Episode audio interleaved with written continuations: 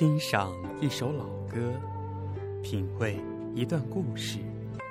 分享一次旅程。这里是 F M 八五零一三，指尖流年陪你一起度过。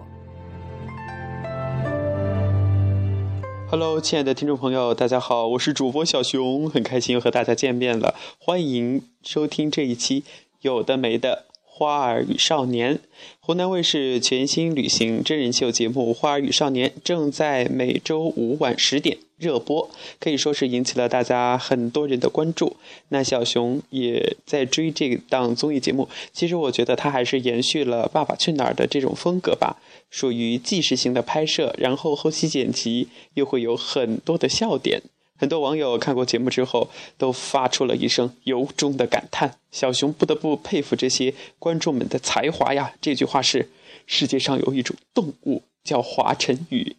啊，真的是吧。呃，其实节目中的花花她老是掉队，老是跟不上大部队的节奏啊，而且花花又不懂人情世故，只知道大口吃肉，好像问她问题一问三不知，只会咧嘴呵呵呵的笑着，大家又不忍心说他什么，他甚至还有点无厘头，更可以说他是一个奇葩男生，竟然带了一本马克思主义哲学去罗马旅行。这么好看的风景的地方，带上这样一本让人脑细胞会死亡无数的书去旅行，那还有心情吗？啊，真的是太佩服花花了。这个看上去呆萌的有点不食人间烟火的快男的冠军，简直就是来自外星的生物，不愧叫做火星弟弟呀、啊！大家觉得是不是这样呢？另外呀、啊，这个二十四岁的花花在节目中还与四十五岁的许晴对上了眼，他们说这叫什么精神上的神交啊！我真的不懂他们的世界。呃，而且啊，就是因为这档节目呢，这两个人还传出了姐弟恋的这个绯闻。嗯，小熊觉得有点扑朔迷离啊，至于这个传闻是不是真的呢，我也无从考究了，还是静待事情的发展吧。呃，前不久应该是前两天吧，花花她接受了全国媒体的微信群访，谈及她与许晴之间的关系，花花说，哎，不要太去纠结她是哪种情感，不然就太无聊了。记者问花花和晴姐是什么关系，你会不会和我一样八卦的说他们是情侣啊？嘘，大家千万不要乱说啊，这个呃说出来不太好。嗯，你懂我懂，大家懂得好了。然后这个华晨宇他当时的回答说自己和晴姐的关系是那种知音，注意了哈，是知音啊，我们都说知音难觅，这个火星弟弟就有了一位火星姐姐呀。他们说呃，他们是能够懂得彼此的灵魂伴侣呀。然后在这一次的采访中呢，花花她也这样评价自己的旅行伙伴，大姐就是我们的郑佩佩，大姐最操心，二姐凯丽比较感性，很容易触景生情，还有很多的感慨。呃，三姐许晴呢就不用多说了，四姐刘涛啊是最能干的。呃，花花说她自己最依赖的也是这个刘涛。呃，五姐李菲儿呢，跟自己一样，都是属于呆傻萌的，很可爱，是自己，呃，就是最好的玩伴吧，可以在一起玩得很嗨，就是两个小迷糊。呃，最后她说到了少爷，就是咱们的汉哥。他说汉哥其实也很能干，嗯，自己除了依赖涛姐，然后更多的也是依赖他，经常会和汉哥聊天。花花还说汉哥也就是张翰教会了他很多的东西。哎，好奇呀、啊，到底教会了他什么呢？是耍酷，呃，装帅，还是那个啥？不知道了。呃，这个《花儿与少年》开播之后啊，五位姐姐真的是得到了极大极大的关注。刘涛啊，她是得到了观众最大的肯定，被封被封为这个女版的张亮啊。当时我们看那个《爸爸去哪儿》，就是我们的暖男男神张亮，而这个《花儿与少年》呢，刘涛可以说是获得了一致的好评和赞许呀、啊，不容易呀、啊。不得不说，许晴太像公主了。呃，大姐郑佩佩的包容和大度也令人都为之称赞。在影视剧中经常出演丈母娘的这个凯莉啊，她在现实生活中却相当的可爱，而且非常的直率，学不会外语，就是第一集这个《花儿与少年》，呃，凯莉因为外语说的不好，竟然偷偷的跑到厕所里面去哭了，还怀疑自己到底还有没有勇气来参加这档节目。如果她当时没有来参加的话，我想今天的《花儿与少年》肯定会呃少一些亮点或者是精彩的地方吧。呃，五妹李菲尔，我就刚刚在前面已经说了，他就是个小迷糊，老是摔跤，从刚开始摔到罗马摔，然后一直不停的摔跤，呃，最后就是这个张翰了，这个少爷范儿我就不说了，哎，那叫一个我没法形容。对于帅哥呢，小熊还是有一定的把控能力的，嘿嘿，大家千万要把持住哦，哎，人家都已经有了楚雨荨呀。这是大姐郑佩佩出场的第一刻起，矫健的身姿、和蔼的笑容便烙印在每一位观众朋友的心中。收拾行李的干净利落，对待导游的宽容和大度，呃，这是让人们感觉到，反正总之让小熊觉得郑佩佩是一个有气度、有风度、有气质、有内涵的一个女明星吧。每天第一个起床，她会对所有的人道一声早安，这样的大姐姐有她在，走到哪儿哪儿都不怕呀。大家说对不对呢？其实郑佩佩她是，大家可能不知道吧，我觉得哈，我在这里就想起了郑佩佩，她在《仙剑奇侠传》中扮演过赵灵儿的奶奶，然后呢嗯，在《卧虎藏龙》当中也扮演过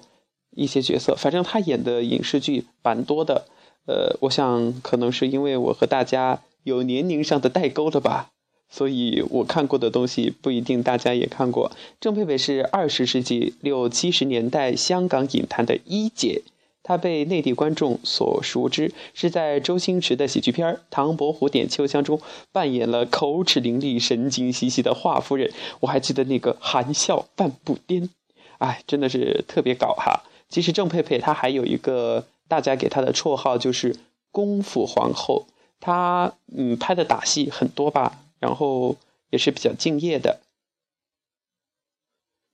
其实可能大家真的想不到，这样一位大咖级的人物却有着普通人无法想象的悲惨的经历。她在事业最得意的时候却选择了息影，然后跟别人结婚了。嗯、呃，随着自己的丈夫在美国生活了二十年。在这期间，她一连怀过八次孕，却只生下了三个女儿一个儿子，其他的四次都小产了，呃，有一点可惜哈。在美国，她一边带孩子一边拼命的赚钱。离婚后的她又独自回到香港，重新在演艺圈打拼。当时因为没有房子，还曾经住过两年的佛堂呢，真的是很不容易啊。也就是在这一段期间呢，她就跟周星驰拍了唐伯虎点秋香，塑造了这样一个经典的华夫人的角色。谈及与丈夫离婚的事情的时候，郑佩佩她倒是自己倒是显得很轻松。她说那个时候那个时候的自己不是女人，所以丈夫就把她甩了，然后就两个人就离婚了。然而真正导致她离婚的导火线是郑佩佩在美国的洛杉矶开的一家华语影视公司，由于经营不善赔了一大笔钱，而她的丈夫呢是生意人，所以把这个经济利益看得比较重，婚姻就随着这一次公司的这个倒闭走到了尽头。不过这些都已经成为了过去。如今的佩佩老师心态是极好的呀，从她的一言一行、一举一动当中都可以看出来。我觉得大姐郑佩佩的人生是经历了这个曲折的，可以说是一个嗯，富有什么，就是经历比较丰富的人生吧。嗯，我在想，可能不是每一个经历了苦难磨练的人都可以拥有郑佩佩的这种淡然大气的豁达，而且还那么乐观。就如那一句“岁月静好，宠辱不惊”，我想郑佩佩老师她是做到了。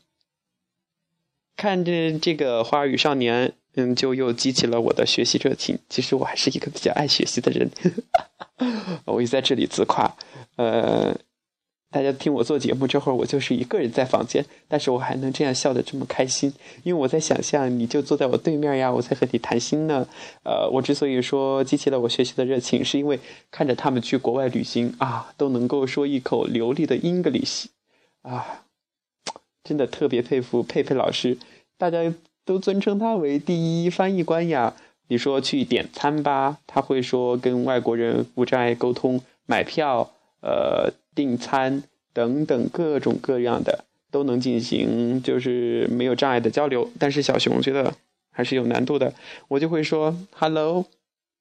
my name is 小熊。接着呢，我就只能无奈的看着他了。所以啊，我觉得我还得努力呀，我的四级都还没过呢，这坑爹的英语。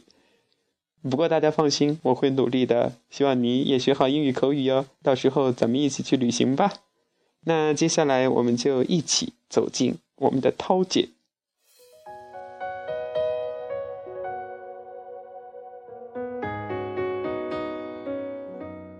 网友们说要给刘涛点三十二个赞。刘涛开得了豪车，挤得了公交，穿得起名牌， hold 得住穷游啊！刘涛呢？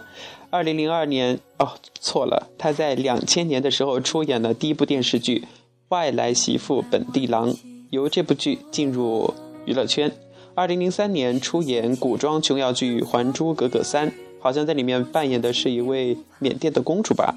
呃，也在同年呢，也是饰演了这个《天龙八部》里的阿朱而走红。二零零五年又出演了这个历史剧《问君能有几多愁》，是饰演的娥皇，演得不错。呃，也就还是同年，也就是二零零五年，又饰演了神话剧《白蛇传》里面的白素贞，而被更多的人关注和熟知。零七年，他又主演了这个年代戏《女人花》，并且还获得了新浪电视剧第二季度最佳女演员奖。二零一一、二零一二年主演的神话剧《妈祖》，一三年刘涛主演《贤妻》《今夜天使降临》《老有所依》等等，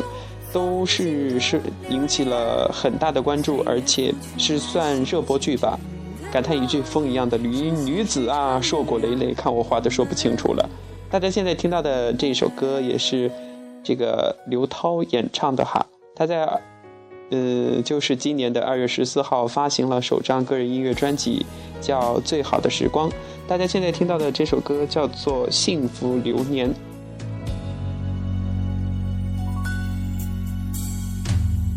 爱的人无缘。贤妻刘涛果然不如美玉呀！收拾行李时，她先是让观众见证了居家女神的功力，从洗脸做清洁的纸巾，生病时所需的急救包，到帮姐姐们的润肠的茶包，为方便穿戴打印出的图片的衣服包，等等等等，刘涛都巨细无遗，安排的井井有条，妥妥当当。不少网友都大呼，如果能遇到这样一个旅途的旅伴，那真的是太幸福了，什么都不用担心了。而且大家还赐予她一个新的名号，叫收纳女神。她的箱子，哇塞，真的是麻雀虽小，五脏俱全呀，要什么有什么。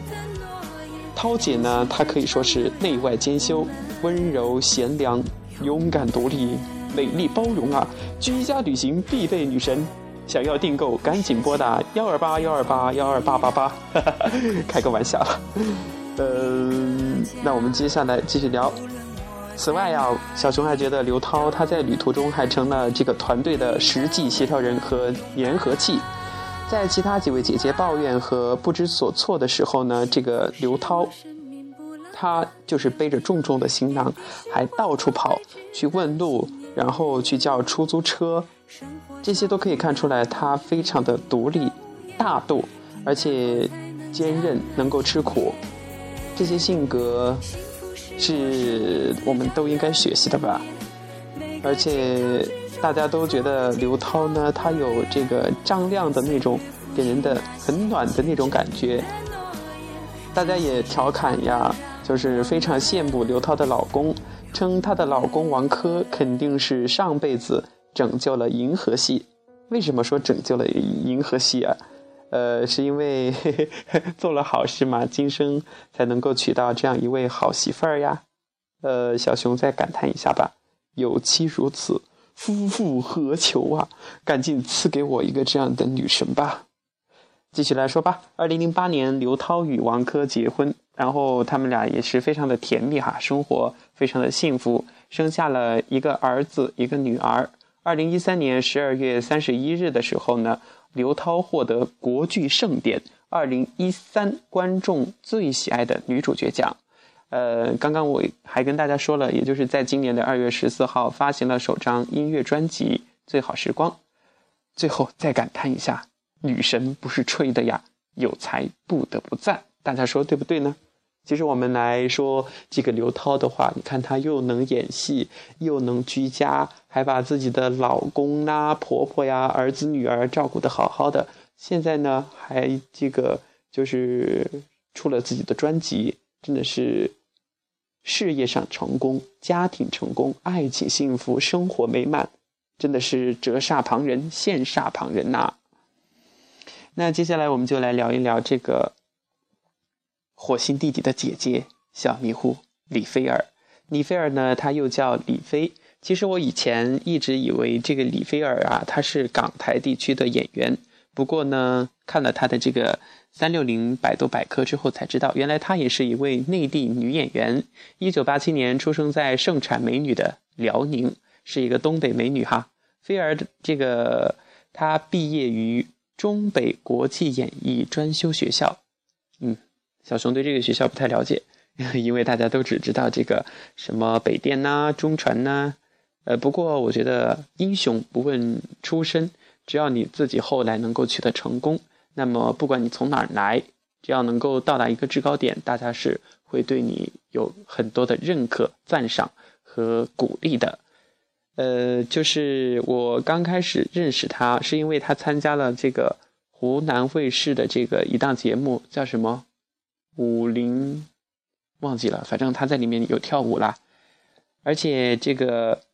嗯，李菲儿呀，他曾经饰演过黄晓明版的《鹿鼎记》当中曾柔的这样一个角色，被很多的观众所熟知。他的代表作电视剧也很多，比如说《鹿鼎记》《锁清秋》《欢迎爱光临》《青瓷》等等，而且还拍过一些电影，比如说《日照重庆》《我们约会吧》《幸存日》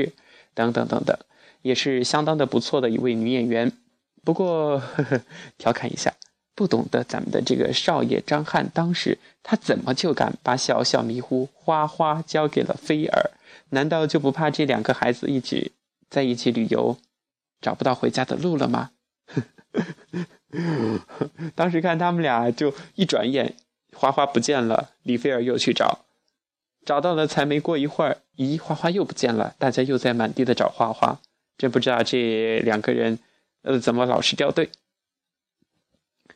嗯，不知道正在收听节目的你有没有看过这个许晴版本的《笑傲江湖》。其实我觉得许晴她饰演的这个任盈盈啊，在那一版的《笑傲江湖》中可以说是相当的豪爽，非常具有侠义味儿。不过呵呵呵看这个《花儿与少年》，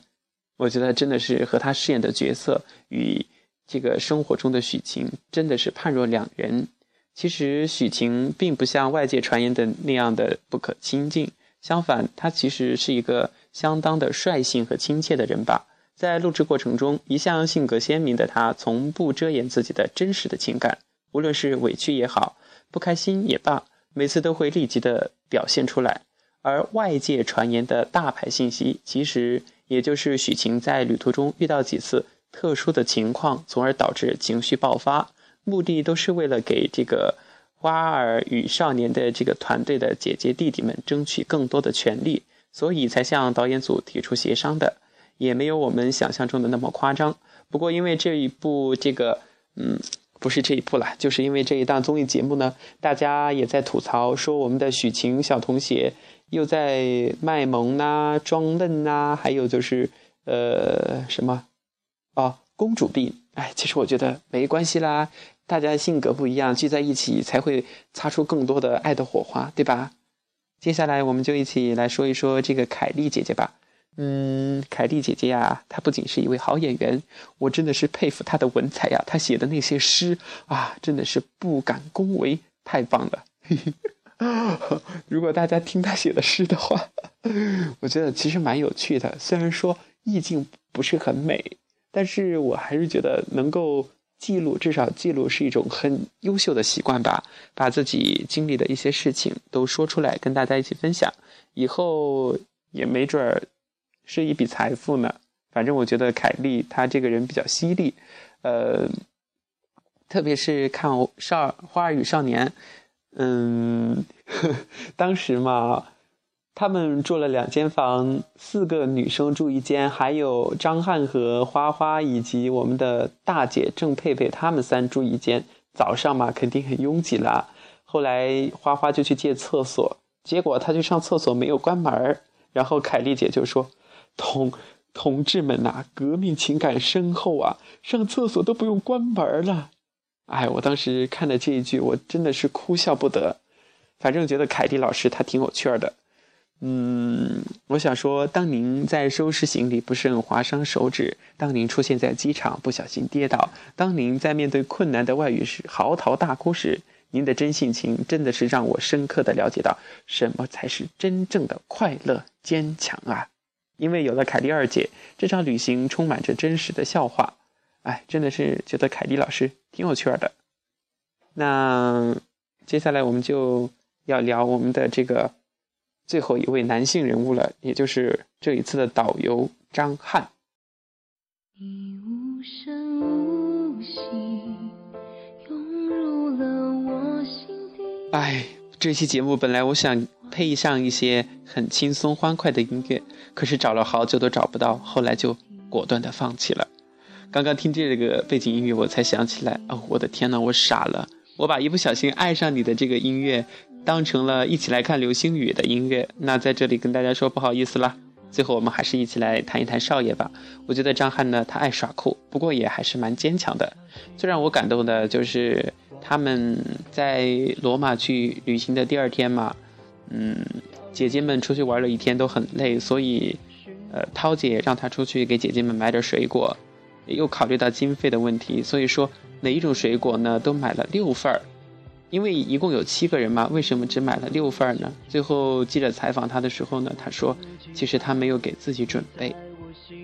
当时大家都吃得很欢很开心，觉得很好吃，可是大家都忽略了张翰，有一种凄苦的感觉呀，我为大家付出，大家却把我给忘了。不过嗯，也算是一种成长吧，从刚开始的什么事情都不跟大家商量就直接去做，到后来渐渐的跟大家相处的很融洽。其实大家都还是蛮喜欢这个帅气又有担当的少爷的。最后让我们祝福汉哥和郑爽的爱情甜甜蜜蜜吧。